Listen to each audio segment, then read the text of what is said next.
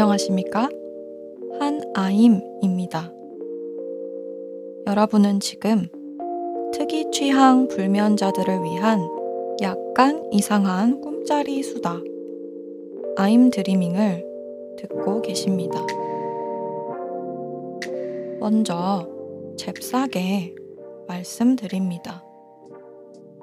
한국에서 들으시는 분들, 미국에서 들으시는 분들, 일본에서 들으시는 분들, 영국에서 들으시는 분들, 그리고 폴란드에서 들으시는 분들, 음, 감사드립니다. 지금 이 에피소드 녹음 시점에 아임 드리밍은 무려 5개국에서 듣는 팟캐스트입니다. 감사합니다. 우리의 수는 적지만 그 범위는 어마어마하다 이 말입니다. 우리가 지금 있는 장소들의 점을 이으면 아주 그냥 세계를 다 커버할 수 있을 지경입니다.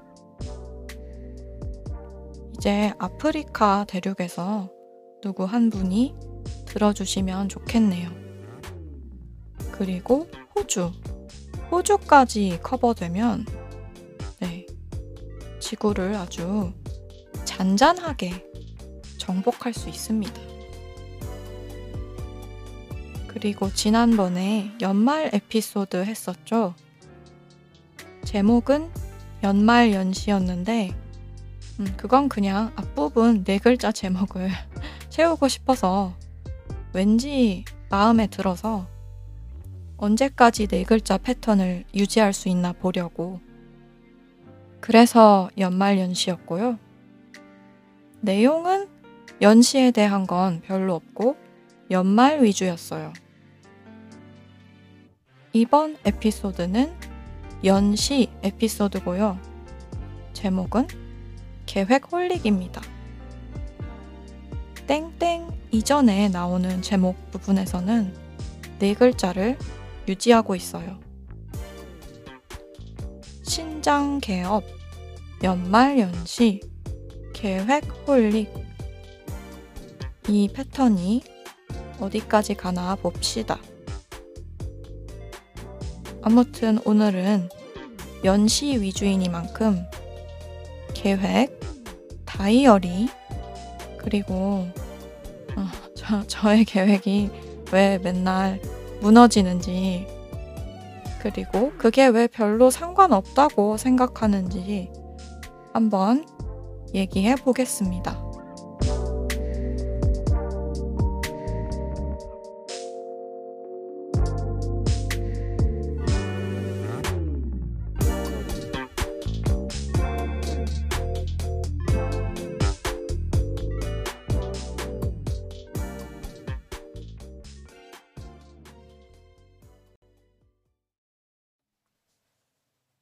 이 에피소드가 뜰 때쯤이면 1월 1일을 얼마 안 남긴 시점일 거예요. 한국 시간으로는. 아닌가? 이미 1월 1일인가? 어, 어, 시차가 있어가지고, 어, 우리 청취자분들은 글로벌 하니까 대략 새해라고 칠게요.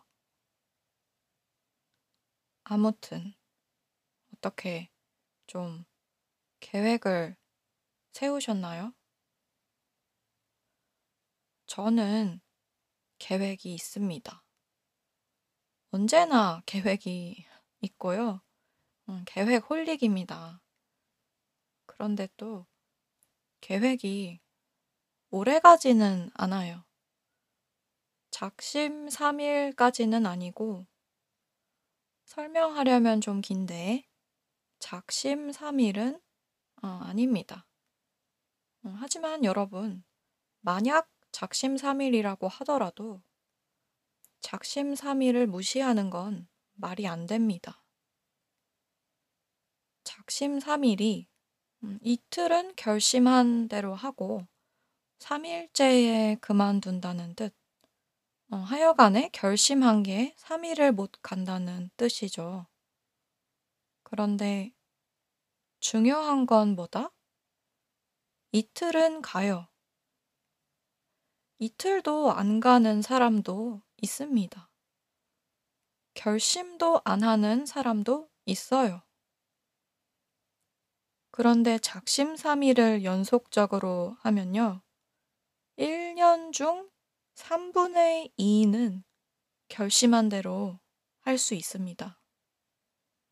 이거 꽤 괜찮은 퍼센티지 같아요. 아무튼 저는 언제나 계획이 있기 때문에 새해가 되었을 때 새해라서 새 계획을 세우진 않아요. 계획이 언제나 새롭게 생겨서 새해에 새 계획을 세울 필요가 없습니다. 새해는 그냥 6월 중순이랑 똑같습니다.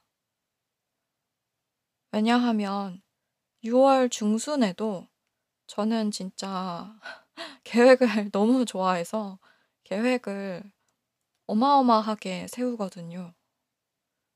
구계획, 신계획, 모든 종류의 계획. 어, 저는 늘 계획이 있어요.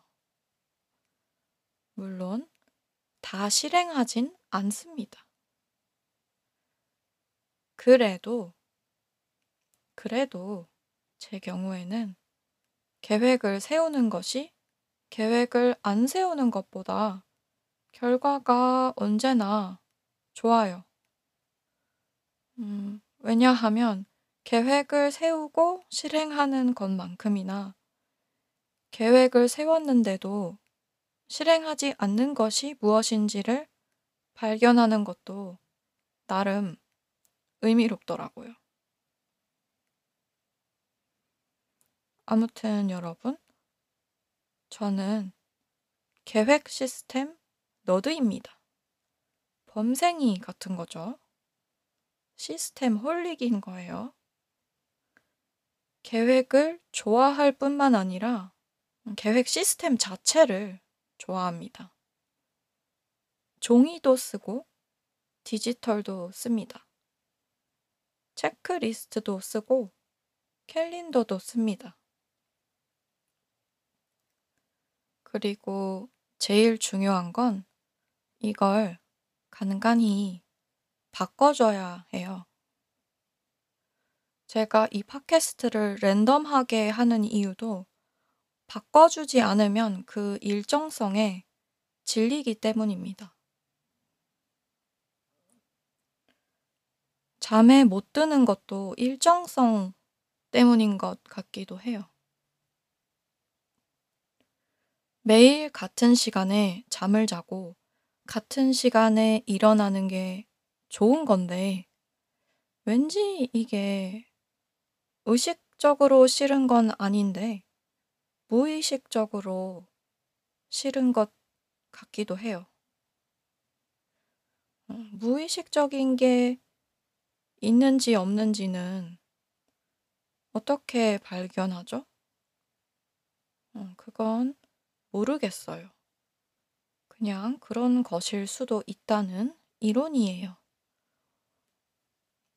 말이 되는 이론은 물론 아닙니다. 왜냐하면 잠을 잘 자는 일정성이 싫어서 매일 일정하게 잠을 못 자잖아요. 이게 함정이에요. 두 일정성 사이에서 고르라면 잠을 잘 자는 편이 더 좋을 텐데 말이죠. 아무튼 요약하자면 음, 계획이라는 일정성 내에서 변화를 주는 것을 좋아하는 취향인 것 같아요. 저는 굉장히 일정하게 일정하지 않습니다. 그리고 아주 일정하지 않게 일정합니다. 어, 어이없죠? 음, 그래서 최대한 계획을 실행하려고 하기는 하되 만약 다른 재미난 뭔가가 갑자기 어디서 튀어나올 경우 그걸 마음대로 할 수 있는 여유 그 자체를 계획에 포함시키려고 노력합니다.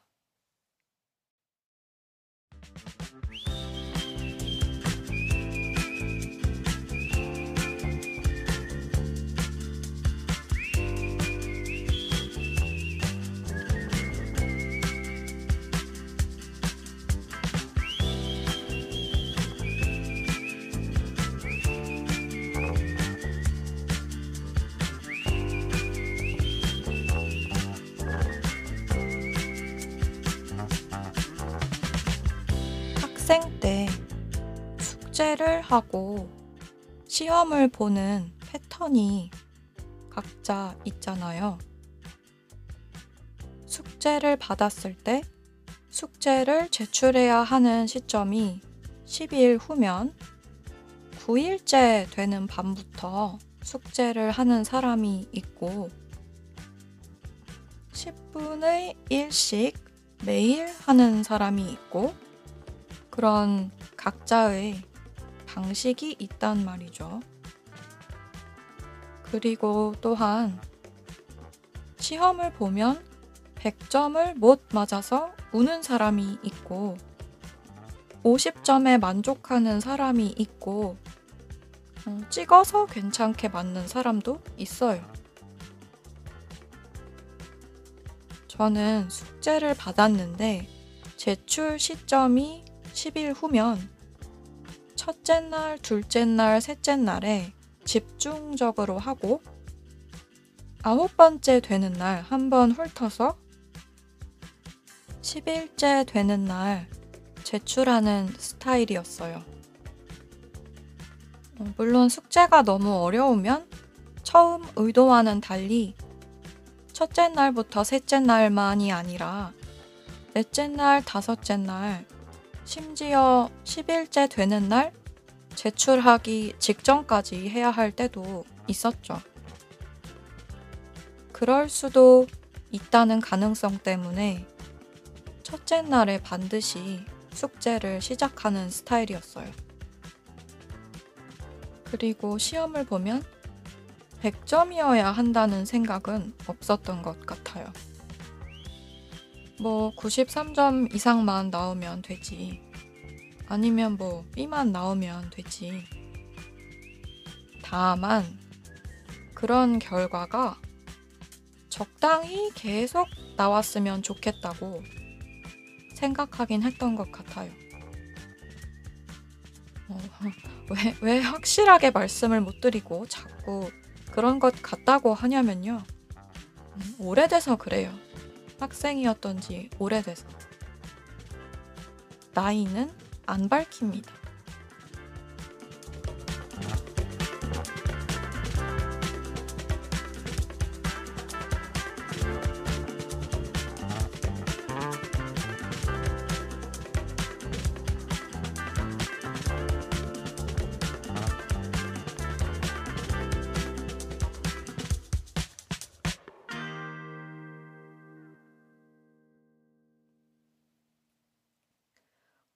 하여튼 요지는 잔잔바리로 꾸준하게 이걸 좋아한 지가 오래된 것 같습니다.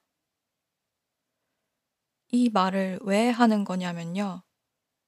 이게 현재의 제 계획 스타일과 연관성이 높은 것 같아서예요.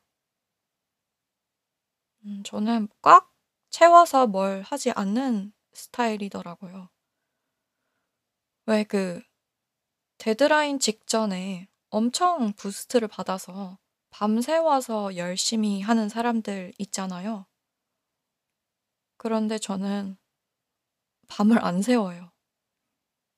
잠을 잘 못 자는데 밤은 안 새웁니다. 어, 어이가 없죠.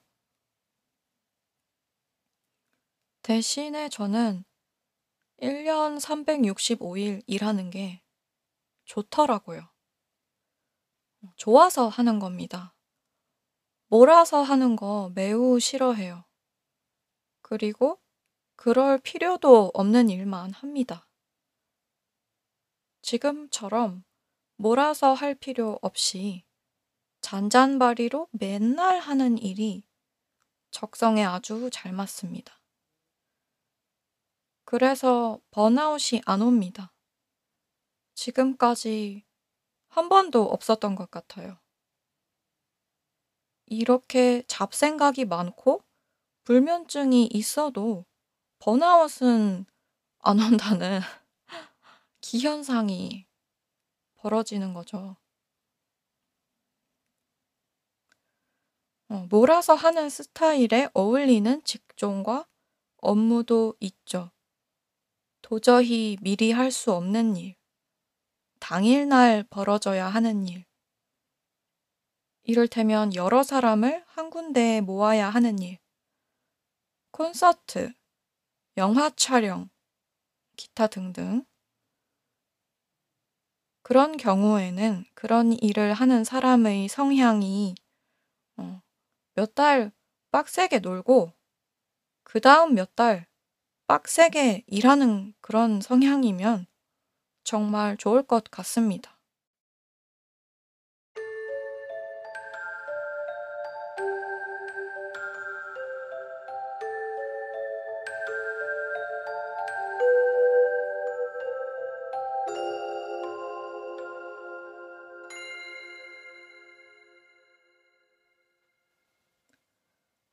아무튼 저는 잔잔바리 꾸준 스타일을 좋아해서 여행도 장기 여행을 가는 걸 좋아합니다.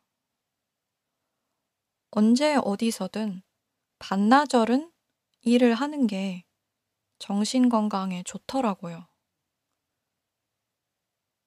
하고 싶어서 하는 일이면 여행 가서 한다고 음, 뭐가 안 달라집니다. 여행 가서 웬만한 그 어떤 걸 해도 원래 하던 일이 너무 좋아서 여행이 그렇게 더 좋지도 않아요. 여행지에서 어딜 간다고 해도 제가 제일 좋아하는 건 그냥 거기서 앉아 있는 거예요. 뭐 카페에 가서 그 동네 커피 마시고 그 동네 슈퍼 가고 어 슈퍼 가는 게 진짜 신기하고요. 영화관 가는 것도 재밌습니다. 이런 이유로 태국에 갔을 때 영화관에 간 적이 있습니다. 태국 영화관에 가면 태국 국가를 듣느라 모두 자리에서 일어나는 부분이 있습니다. 이런 걸 의도치 않게 경험하는 게 여행 가서 할 수 있는 정말로 재밌는 일이라고 생각합니다. 유적도 뭐 다 좋긴 하지만 예를 들어 서울을 관광하는데 경복궁에 가면 경복궁 자체는 물론 아름다우나 정작 거기서 가장 열심히 관광하게 되는 건 다른 관광객들이더라고요. 사진 찍으면 경복궁보다 다른 관광객이 더 많이 나왔던 경험이 저는 있습니다. 서울을 왔으면 차라리 밤에 강남 거리를 돌아다녀 보는 게 서울 사람들을 더 많이 마주치게 되는 환경인 것 같아요.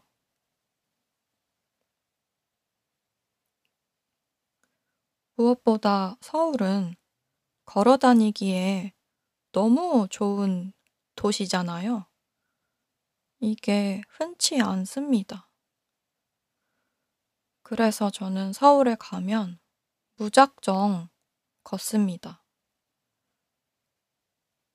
걸어 다니면 뭔가가 반드시 보이더라고요. 뭐든지 간에. 그리고 서울 가서 또 뭐 하냐 하면 저는 몇 년마다 아주 오랜만에 가니까 변화가 눈에 들어오거든요. 그러면 문득문득 음, 오호? 몇 년 새에 맥주 종류가 엄청 많아졌네. 그러면 맥주 마시고 그럽니다. 저번에 갔을 때는 한강이 너무 좋아 가지고 그냥 가서 별거 안 하고 한강에 앉아 있거나 걷거나 그랬습니다. 한강 정도는 되어야 강이죠. 어떤 나라들은 강이라고 불리는 곳들이 가보면 하천 같아요. 시냇물. 그런데 한강은 진짜 강 같습니다. 그리고 해본 적은 없지만 해보고 싶은 종류의 여행은 대자연 여행. 몬테나. 아, 몬테나 너무 멋있어. 몬테나 가고 싶어. 아무튼 제가 1화에서 잠깐 얘기한 적이 있죠. 장기 여행을 가서 일을 거의 안 하고 거의 온전히 쉬어본 적이 있는데 진짜 힘들었어요. 잠은 진짜 너무 잘 잤는데 신체적으로 우울증이 왔어요. 무슨 말이냐 하면 무슨 마음의 스트레스가 있어서 그런 게 아니었다고 생각해요. 정말 너무 많이 쉬어서 몸에 정체 현상이 와서 너무 우울했어요. 이게 그 왜 일 많이 하던 사람이 갑자기 은퇴하면 건강이 안 좋아진다고 하잖아요. 그리고 또 비슷하게 운동 많이 하던 사람이 갑자기 운동을 관두면 건강이 안 좋아집니다. 그거랑 비슷했던 것 같아요. 그리고 이게 서울 갔을 때였거든요. 그러니까 한강이며 거리며 온 사방 팔방을 그렇게 걸어 다녔단 말이죠. 거기다가 운동도 했어요. 안 움직이면 더 우울해지니까 운동도 했는데 그렇게 한두 시간 운동을 하고 거기에 얹어서 사방팔방 걸어 다녔는데도 우울감이 왔습니다. 네. 잠을 못 잔다고 반드시 우울하지는 않거든요, 저는. 피곤하긴 하지만 저의 불면증이 우울함까지 야기하지는 않는 것 같아요.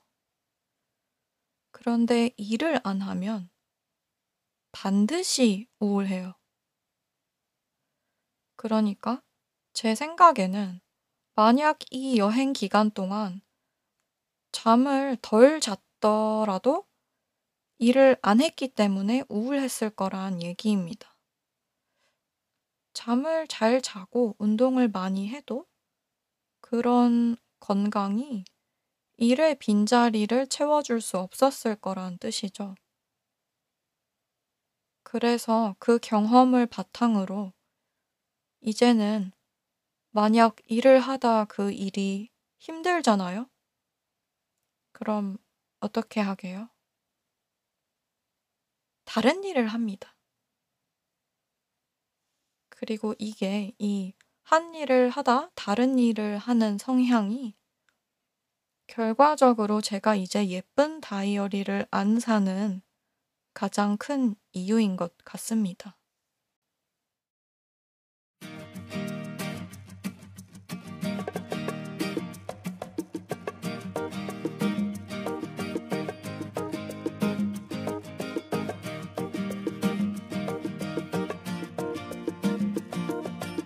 다이어리.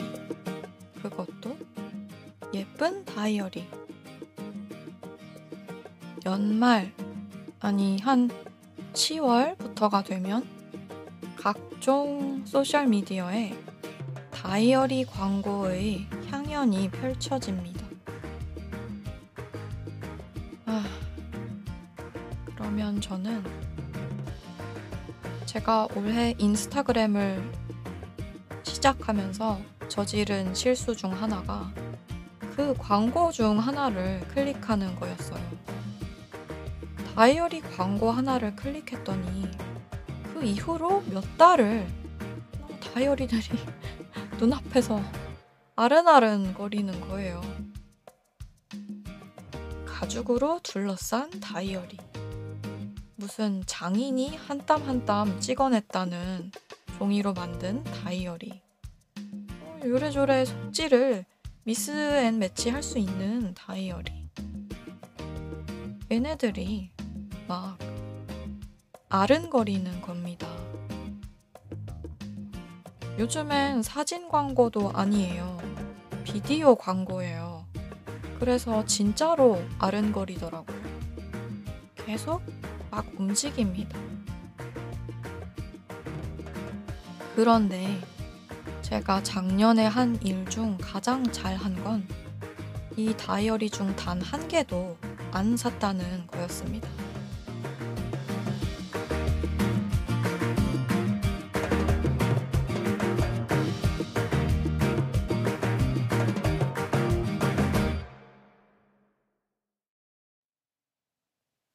여러분, 저는 계획 홀리기일 뿐만 아니라 종이 홀리기거든요.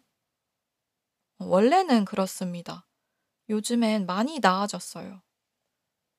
왜냐하면 나무가 정말로 좋으면 일단 나무를 안 죽이는 게 시작이 되어야 한다고 생각하기 때문입니다. 그래서 디지털로 할 수 있는 건 다 디지털로 합니다. 전기도 물론 자원이지만 전기는 쓰고 나면 없어지는 거고 종이는 그 산더미 같은 종이는 계속 쌓입니다. 아무튼 옛날 옛적 디지털이 아직 완전히 시작하지 않았을 당시에는 제가 돌잡이 때 종이와 연필을 잡았습니다. 그 어린 것이 쌀 아니면 돈을 잡아야지. 왜 종이랑 연필을 잡아가지고 그때 이후로 지금까지도 계속 종이에 환장을 하면서 살고 있습니다. 지금은 안 사지만 예전에 사두었던 종이가 집에 엄청 많습니다. 안 쓴 종이, 다이어리, 노트, 낱장 종이, 인덱스 카드, 막 엄청 많습니다. 그리고 그것들이 쌓이는 가장 큰 이유가 저의 계획 성향 때문입니다. 일단 계획을 안 세우진 않는다. 이게 가장 중요한 점이고, 계획을 세울 시 다 이루지 않고 한 90%에서 95%만 이룬다는 점. 또한 계획 자체가 아주 유동적이라는 점. 계획에 쉼이 없고 계속 이어진다는 점. 이런 요소들 때문에 제가 계획을 세우면 다이어리가 간단하게 말해서 개판이 됩니다. 1월 1일에 아주 세상 예쁜 글씨로 다이어리를 시작을 해도 1월 10일만 되면 벌써 글씨가 엉망이 되고 이러는 겁니다. 게다가 심지어 있잖아요. 그거 아세요? 종이로 계획했을 때의 손맛 중 하나가 계획한 것 중 실행한 것을 박박 긋는 거라고 생각합니다. 이것 때문에 완전히 디지털로 돌아서진 않고 종이를 어느 정도는 쓰게 되는 것입니다. 어, 디지털로 할 수 있는 건 디지털로 한다고 했잖아요. 박박 줄을 긋는 것은 디지털로 아직 못합니다.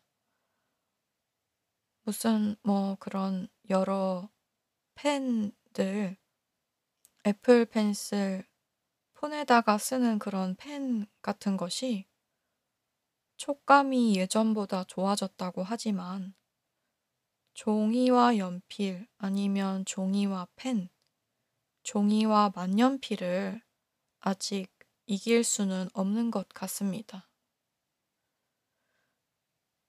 그래서 아무튼 종이가 필요하긴 합니다.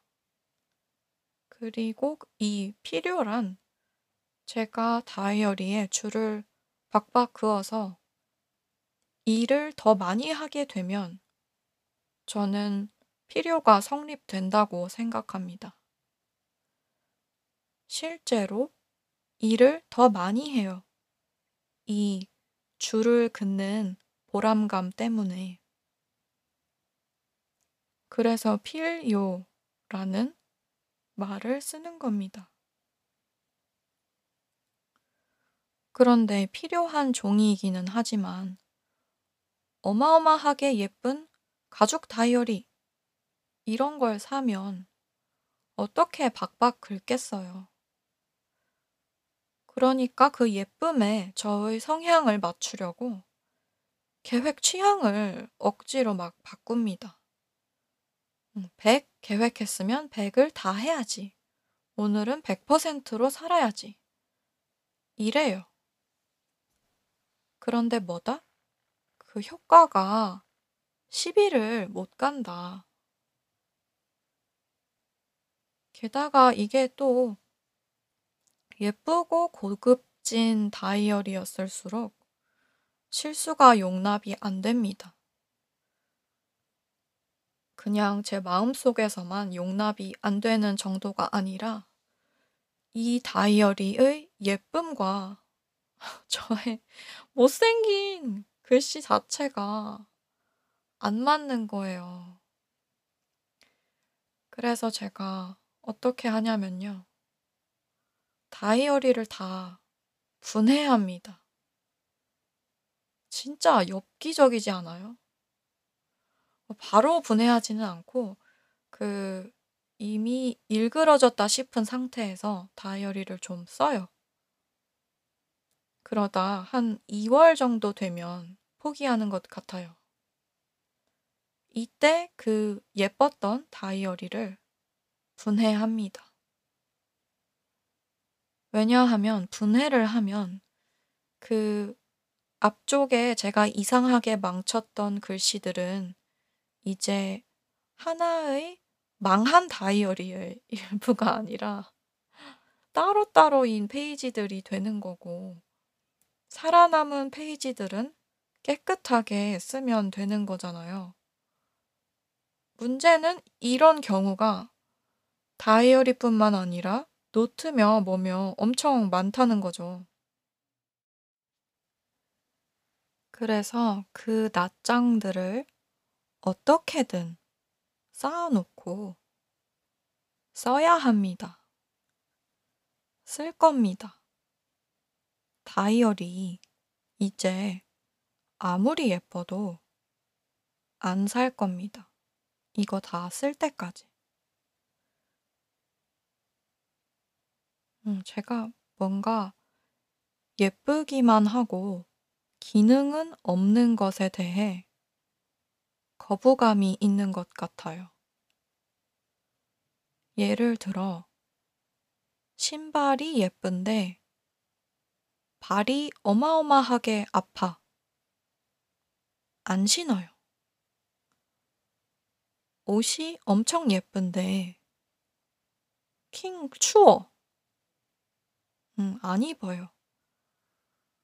그리고 핸드백 이런 거 어, 모시고 다녀야 되는데 뭐 하나 물건을 집어넣을 수 있는 사이즈는 안 돼.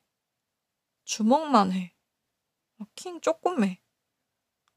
그러면 안 됩니다. 그 어떤 비싼 명품이라고 우겨도 상관없습니다. 명품은 무슨 쓸 수가 없는데.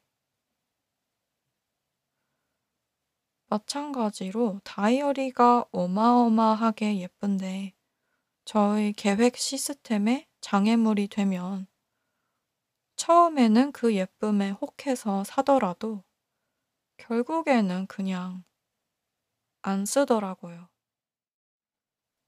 특히나 요즘에는 계획이 너무 수시로 바뀌는데 이건 제 성향 때문이기도 하지만 실제로 세상에 벌어지는 일이 너무 많아서 그런 것도 있습니다. 가장 최신의 기술적 발전 때문에 당장 오늘이나 2주 후에 할 일이 바뀌지는 않지만 그래도 빅픽처를 수정을 해야 한다는 생각을 합니다. 어, 10년, 20년 후에 벌어질 거라고 생각하는 일 때문에요.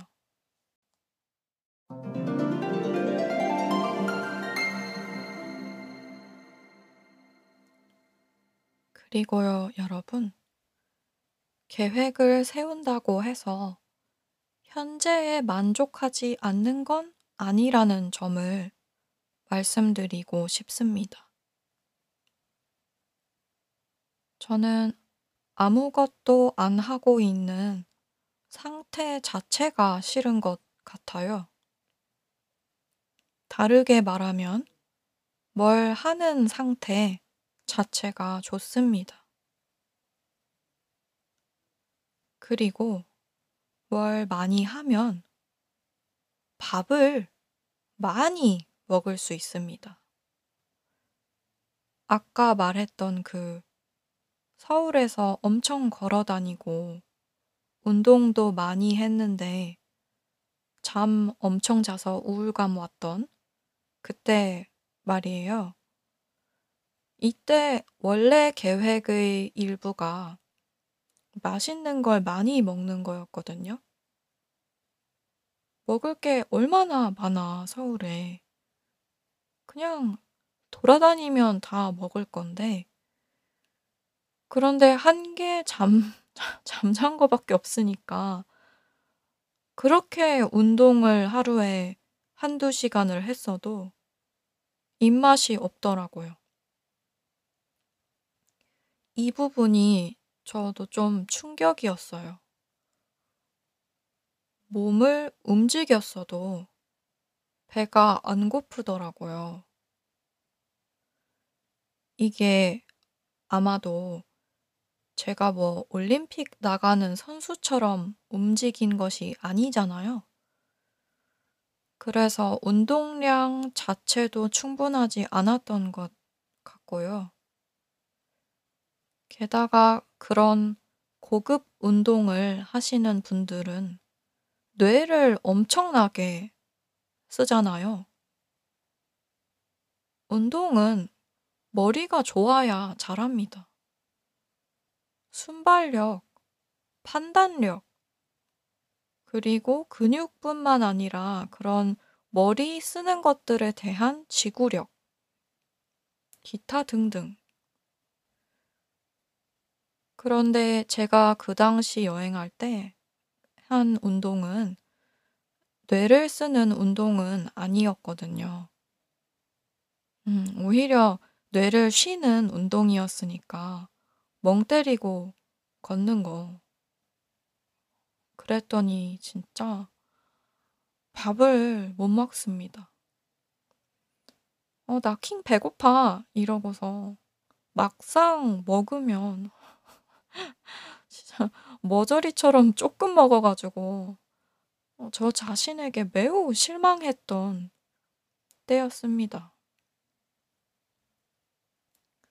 그래서 전 밥을 맛있게 먹기 위해서라도, 식욕을 위해서라도 계획을 세우고 그걸 이루어 나가고 그게 너무 좋습니다.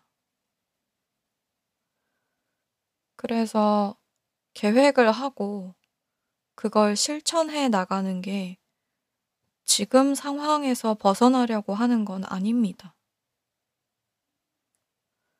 그랬던 시절도 있었는데 지금은 아닙니다. 그 최악으로 싫었던 상황은 그 당시의 계획으로 잘 벗어났습니다. 지금은 어, 나의 시간을 어떻게 쓰느냐라는 기준으로 보면 꽤 만족하면서 살고 있습니다. 그렇지만 이게 영원하다는 보장은 없잖아요. 갑자기 아파질 수도 있고, 다른 게 하고 싶을 수도 있으니까. 그냥 지금 상태에서 딱 맞게 앞으로 100년을 산다고 보장할 순 없기 때문에 금전적으로, 건강적으로, 기타 등등 저 멀리에 꼭지점을 찍어 둔다고 생각하고 그리로 열심히 갑니다. 뭐지, 그, 오리가 있는데 물살이 막 밀려오는데 오리가 제자리에 있으려면 가만히 있으면 안 되잖아요. 계속 헤엄쳐야 합니다. 그래서 저는 제가 제자리에 있고 싶은지 앞으로 나가고 싶은지 그건 잘 모르겠는데 음, 일단 가만히는 있지 말자는 취지입니다. 그리고 꼭지점 말이 나와서 꼭지점 아시죠? 도형의 뾰족한 꼭지점. 그게 제가 저의 머나먼 목표를 시각화하는 방식입니다. 꼭지점에 도달하려면 직선으로 가는 게 가장 빠르겠죠. 그런데 아마 현실적으로 불가능할 거예요. 돌아 돌아 가는 경우가 대부분일 겁니다. 그래서 다른 사람들이 보기에는 꼭지점이 있는 사람도 우왕좌왕 하는 것처럼 보일 수가 있습니다. 그런데 본인은 알겠죠. 꼭지점이 있다는 거. 꼭지점이 없으면 제대로 가는지 아닌지 스스로가 모른다는 거. 이상한 나라의 앨리스인가? 거기에서 앨리스가 고양이한테 물어봅니다. 여기서 어디로 가야 되는지 가르쳐 줄래? 그러자 고양이가 그러죠. 그건 네가 어디로 가고 싶어 하는지에 달렸지. 그랬더니 앨리스가 그래요. 난 어디로 가든지 상관없어. 그랬더니 또 고양이가 이래요. 그럼 어느 쪽으로 가든 상관없겠네. 이때 앨리스가 첨언을 합니다. 어딘가에 다다르기만 하면 상관없다는 거야. 그러자 고양이가 이럽니다. 그거야 간단하지. 계속 가기만 하면 어딘가에 다다르겠지. 이런 겁니다. 어, 어디로 가는지 정령으로, 진정으로 상관이 없다면 아무 데로나 가도 상관없을 텐데 아마 대부분의 경우에는 정말 상관없는 게 아닐 거예요.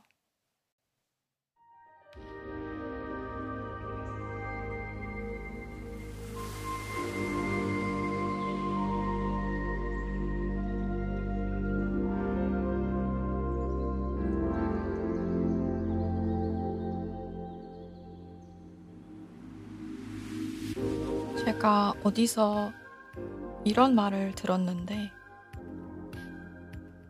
사람들은 자기가 돈이 많았으면 좋겠다고 생각하지만, 그게 착각이라는 이야기였습니다. 대부분의 사람들은 돈이 많았으면 좋겠는 게 아니라 돈에 대해 스트레스 받지 않고 싶어 한다는 것이 그 사람 주장이었어요. 누구였는지 기억이 안 나네.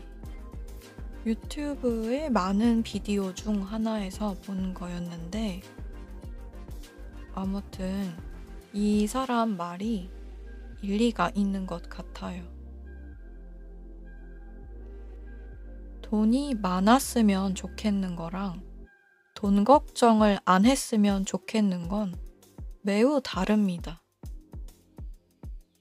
그런데 사람들이 전자와 후자를 많이 헷갈려 해서 돈이 너무 많아서 돈 걱정을 하는 경우도 생긴다는 거죠.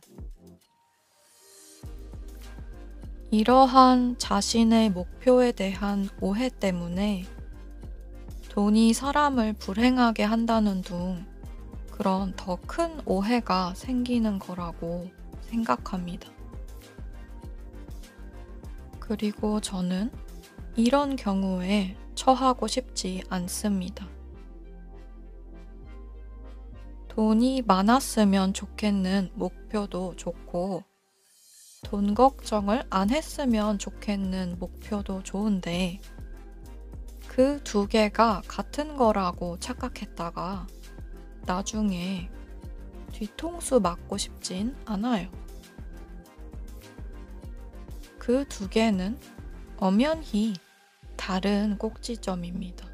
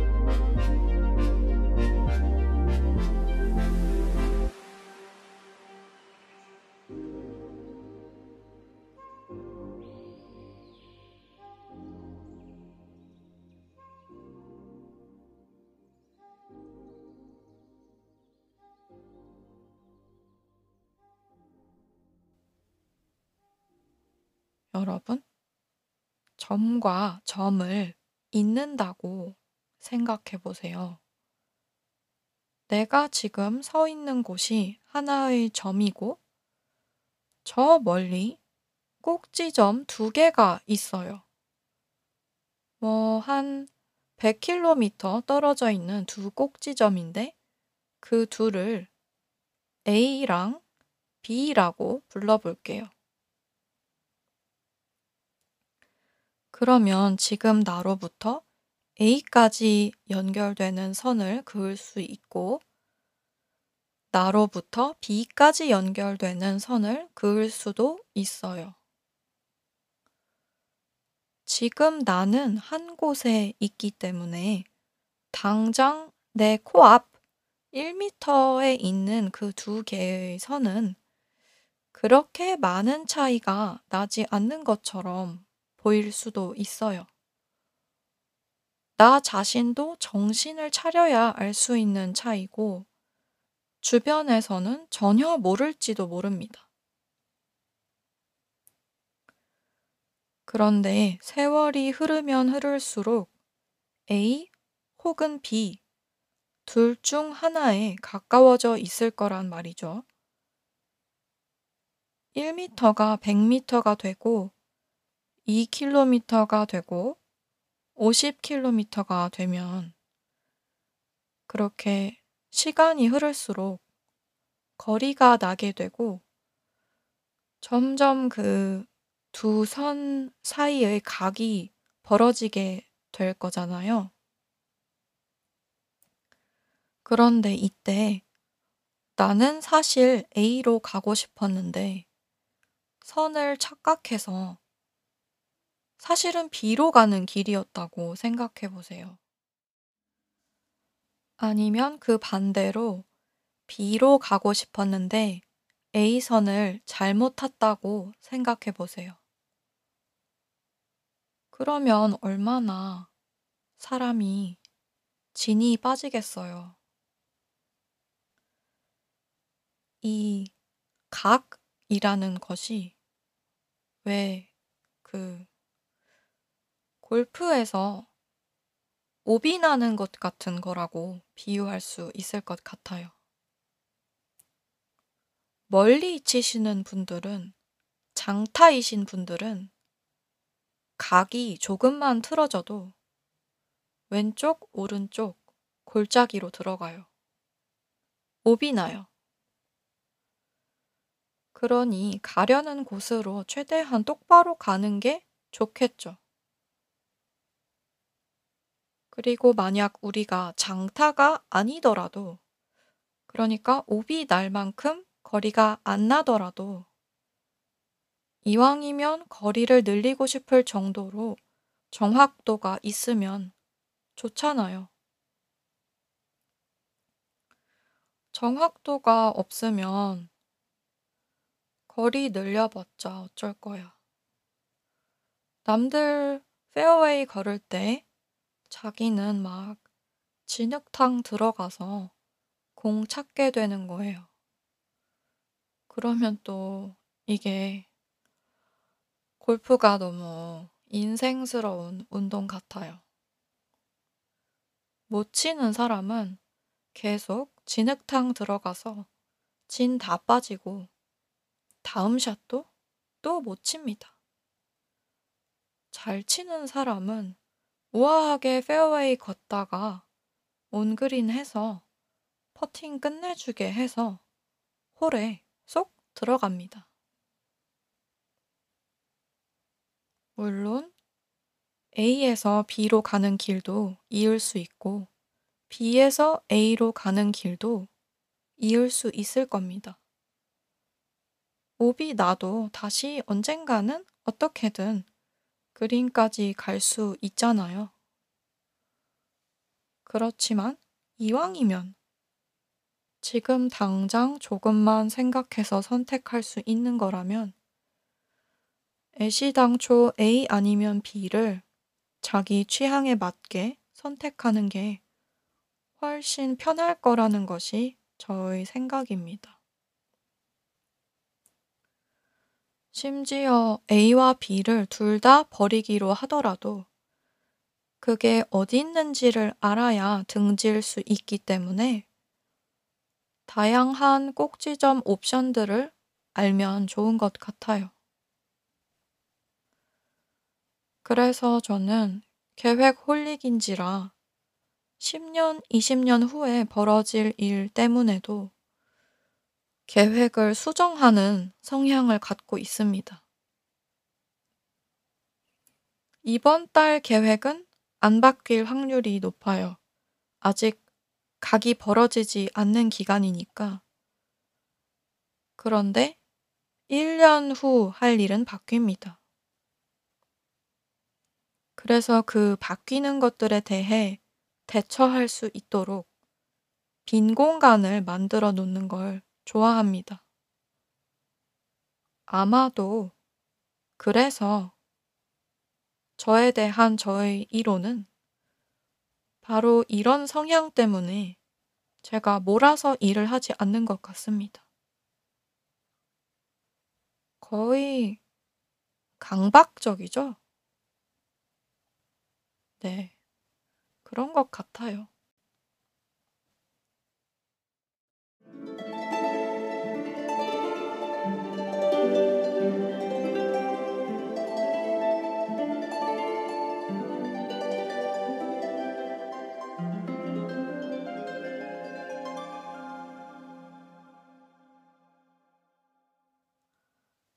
그런데 미래를 생각해도 너무 생각하는 바람에 생각하는 데 드는 시간이 실천하는 데 드는 시간보다 많아지면 비생산적인 건 맞는 것 같아요. 그래서 제가 지금 쓰는 방법이 저한테는 가장 잘 맞습니다. 뭐냐면, 일단 계획을 여러 단계로 합니다. 1차, 2차 등등. 그리고 어떤 특정한 날에 반드시 해야 하는 일을 제외하고는 1차 계획을 매일매일 단위로 세우는 게 아니라 2주 정도 단위로 세웁니다. 그걸 그냥 리스트 형태로 쭉 씁니다. to-do list 같은 거죠. 그리고 그것을 미루기 쉽도록 디지털로 합니다. 이건 아무 앱에서나 해도 돼요. 복사 붙여넣기만 할 수 있으면 돼서. 이 2주 덩어리를 만들 때 제가 가장 염두에 두는 건 뭐냐면요. 너무 타이트하게 잡지 않는 겁니다. 하루에 24시간이 있고 그 중 내가 14시간을 일할 거라고 해서 14시간치를 다 채워 놓으면 저는 반드시 그걸 다 안 할 뿐만 아니라 좀 확연하게 덜 합니다. 이것은 제가 수년간 저를 관찰해서 알게 된 것인데 얘가 이 저라는 애가 어차피 14시간을 일을 하긴 할 건데 계획이 꽉 차 있으면 힘들어 하더라고요. 그래서 제 스스로가 저에게 보상을 해주는 방식이 뭐냐면요. 하루에 8시간만 일한다고 생각하고 계획을 세워 놓아요. 그러면 시간이 남잖아요. 그럼 이 시간에 제가 놀까요? 안 놀아요. 경험으로 알아요. 심심해서라도 뭘 해요. 그래서 계획을 세울 때는 타이트하게 세우지 않습니다. 이상하죠? 아까는 95%에 만족하는 사람이라고 해놓고서 갑자기 계획한 거 이상으로 한다고 하니까. 그러니까 이게 이론으로는 안 되고 저도 저를 관찰하기만 하는 거예요. 그리고 관찰을 통해 저 자신을 어르고 달래고 당근과 채찍을 제공합니다. 음, 이런 특성이 사람마다 각자 있을 것 같습니다. 저는 개인적으로는 결과만 나오면 되는 거라고 생각을 해서 뭐든지 간에 자기한테 맞는 시스템을 찾으면 된다고 생각합니다. 만약 제 목표가 14시간치 일을 하는 것이라고 치면 어떻게 거기까지 가는지는 별로 중요하지 않다고 생각합니다. 나라는 인간은 14시간치 일을 계획했는데 6시간밖에 일하지 않는 종류의 인간이다. 또한 나라는 인간은 8시간치 일을 계획하면 오히려 14시간치 일을 하는 인간이다. 이렇기 때문에 저는 후자로 갑니다. 이 경우에는 내가 왜 이런지 궁금하긴 하지만 일단 그 답을 알아낼 방법이 없는 것으로 보이고 또한 그 답을 안다고 해서 굳이 바꿀 필요도 없기 때문에 그냥 받아들이기로 했어요. 아무튼 이런 2주 단위 덩어리들을 앞으로 한 6주치를 만들어 놔요. 그러니까 덩어리가 3개 있는 거죠. 그리고 6주 이후의 것들은 전부 다 미래로 취급합니다. 그리고 미래 덩어리들을 만듭니다. 크게 두 개. 가까운 미래, 먼 미래. 여기까지가 1차 계획입니다.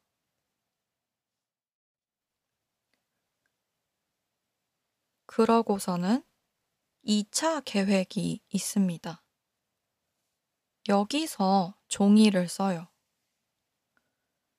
아까 2주씩 끊어놓은 덩어리 3개 있죠? 그것 중 가장 먼저인 덩어리.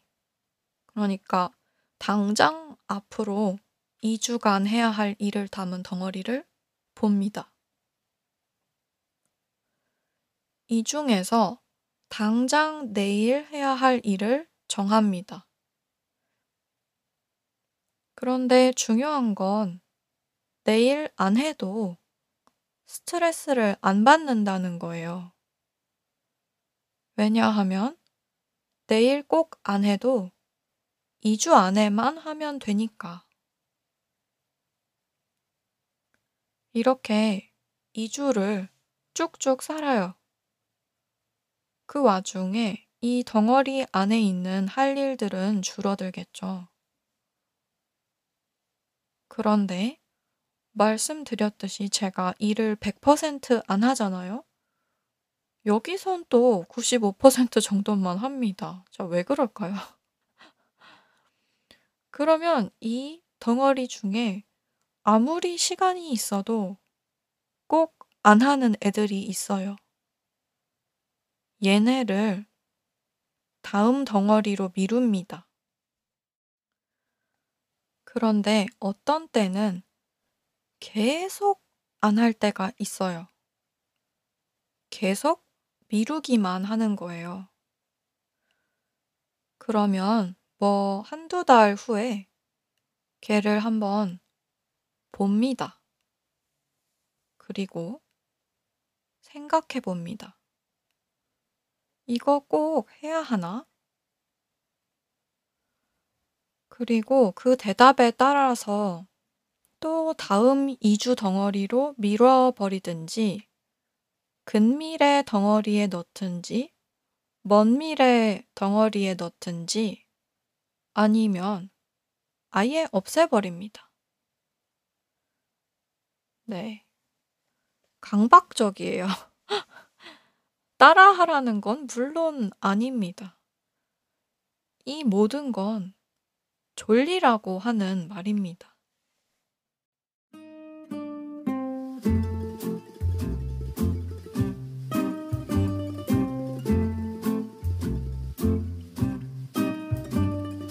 제가 지금 시스템이 마음에 드는 이유 중 하나가 작심삼일이 아예 불가능하다는 점입니다. 애초에 2주 덩어리를 만들어 놓았기 때문에 오늘, 내일, 내일 모레 안 한다고 해서 실패가 되지 않습니다. 그리고 여유 공간을 만들어 놓았기 때문에 급한 일이 있으면 집어넣을 수 있고요. 제일 중요하게는 계속해서 미뤄지는 일이 뭔지가 보여요. 그러면 과연 이게 나를 꼭지점으로 데려가 줄 일인가를 다시 한번 생각해 보는 거죠. 어떤 일을 계속 미뤘는데도 내가 잘 살아 있으면 어, 혹시 혹시 이거 안 해도 되는 일 아닌가? 이런 생각을 해보는 겁니다. 이런 방식이 아마 직장 생활을 하시는 분들한테는 적용이 안 될 수도 있을 것 같아요. 회의도 있을 테고, 여러 사람의 여러 스케줄이 얽혀 있으니까. 그런데 저한테는 이 시스템이 잘 맞고요. 음, 무엇보다 제가 하고 싶어 하는 것들은 되게 50년, 60년 계속되는 것들이거든요. 저는 뭐가 됐든 계속하는 사람인 것이 아주 큰 목표 중 하나입니다. 그래서 뭔가 번아웃 되지 않으려고 정착하게 된 시스템이 지금의 시스템인가 생각도 듭니다.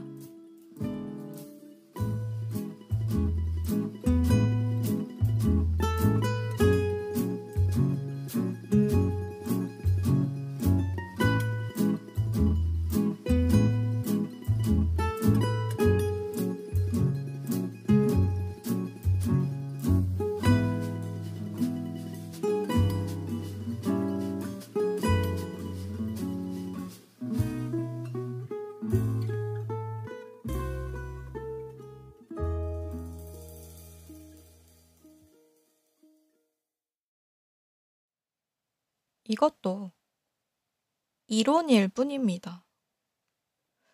저는 제가 왜 무엇을 하느냐에 대해 누가 묻는다면 몰라요. 나도 몰라. 원인이 무엇이든 간에 그것이 발현된 현상만 저도 관찰할 뿐입니다. 짜장면이 먹고 싶은 마음이 들면 짜장면을 안 먹을 수도 있고, 먹을 수도 있고, 일부러 짬뽕을 먹을 수도 있지만, 왜 애초에 짜장면이 먹고 싶은 생각이 들었냐고 물으면 모릅니다. 그래서 가끔은 제가 캐릭터라고 생각하고 바라봐요. 이게 좀 도움이 되는 것 같아요. 극에 대한 이론 같은 걸 읽어보면 글 쓰는 사람이 아니더라도 도움이 될 것 같은 이유가 인간은 누구나 서사를 갖고 있잖아요. 그것을 서사라고 부르든 안 부르든 누구나. 나는 누구누구다. 나는 무엇 무엇을 하는 사람이다.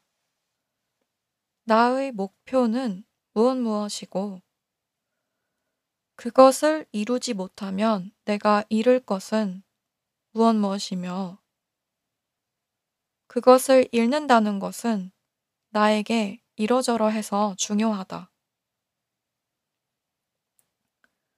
요것만 정해도 방향성에 너무나 도움이 됩니다. 물론 우리가 받아들이는 우리의 인생은 편집이 없는 인생이라 극보다는 지루하겠지만 이런 캐릭터 잡기 비스무리한 것을 통해서 지루함에 이유가 부여될 수 있더라고요. 그리고 무엇보다 재밌습니다.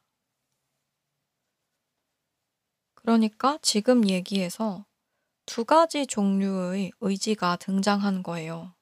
두 가지 종류의 왜가 있는 거죠. 관찰되는 행동이 짜장면을 시킨다 일 때, 1차 외에는 짜장면이 먹고 싶어서 입니다. 2차 외에는 그보다 더 깊은 짜장면이 왜 먹고 싶은데 에 관한 왜입니다. 더 근본적인 원인인 겁니다. 저는 2차 왜는 알 길이 없다고 생각합니다. 그런데 1차 외에는 알면 편리하다고 봅니다. 2차 외는 자유의지에 대한 거잖아요. 자유의지에 대해 얘기하면 얘기가 너무 길어지기 때문에 언젠가 혹시나 maybe 얘기해 볼게요. 근데 1차 외, 즉 자기가 짜장면을 먹고 싶은 사람이란 걸 알면 좋지. 짜장면은 소중하니까.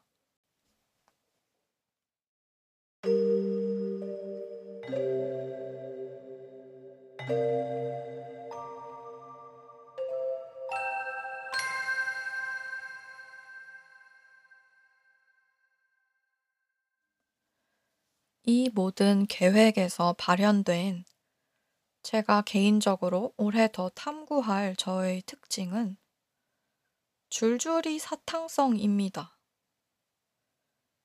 이 팟캐스트 컨셉에 랜덤성이 들어가는 것도 그 이유입니다. 물론, 불면러 분들이 계속되는 잡생각에서 벗어나 잠이 들 수 있으시면 좋겠는 것도 있는데, 동시에 제가 할 수 있는 방식으로 팟캐스트를 진행해야 오래 갈 수 있다고 생각합니다. 윈윈. 이게 제일 좋은 것 같아요. 아무튼, 저는 항상 돌아갑니다. 똑바로가 아니라 돌아 돌아 간다는 의미에서도 그렇고, 다른 데로 갔다가도 결국 가려던 길로 돌아간다는 의미에서도 그렇습니다. 그래서 그렇게 꼭지점을 중요시하는 건지도 몰라요. 딴 데 한눈을 팔지 않으면 그냥 앞을 보고 잘 걸어가면 되는데 저는 하도 돌아가느라 방향을 잡아두질 않으면 제자리로 돌아갈 수가 없거든요. 아무튼 랜덤성, 줄줄이 사탕성, 새해여서 생긴 목표는 아니지만 마침 새해인 김에 얘네를 좀 더 포옹하는 것을 목표 중 하나로 삼을 겁니다. 그리고 또 다른 목표가 기록이에요. 그 이유는 제가 얼마 전에 유튜브에서 어마어마한 동영상을 봤는데 모션 그래픽이라는 것이 있더라고요. 그런데 어떤 분이 혼자서 2분짜리 동영상을 어마어마한 걸 만드셨는데 만든 것만으로도 모자라서 그 과정을 다 기록한 거죠. 와. 저는 커서 이런 사람이 될 겁니다. 여러분, 이거 동영상 꼭 봐보세요. 이 코멘트 해주시는 분 말도 되게 재밌어요. 영상 제목이 살짝 어그로성인데, 저는 이 제목 때문에 궁금해서 클릭했다가 이 유튜버 분이 너무나 맞는 말을 해주셔 가지고 아주 해피엔딩의 기분으로 비디오를 끝까지 다 봤습니다. 역시 제목 짓는 것도 다 기술인 것 같아요. 어그로는 기술입니다. 저는 전혀 나쁜 거라고 생각하지 않습니다. 세상에 배워야 될 게 너무 많습니다.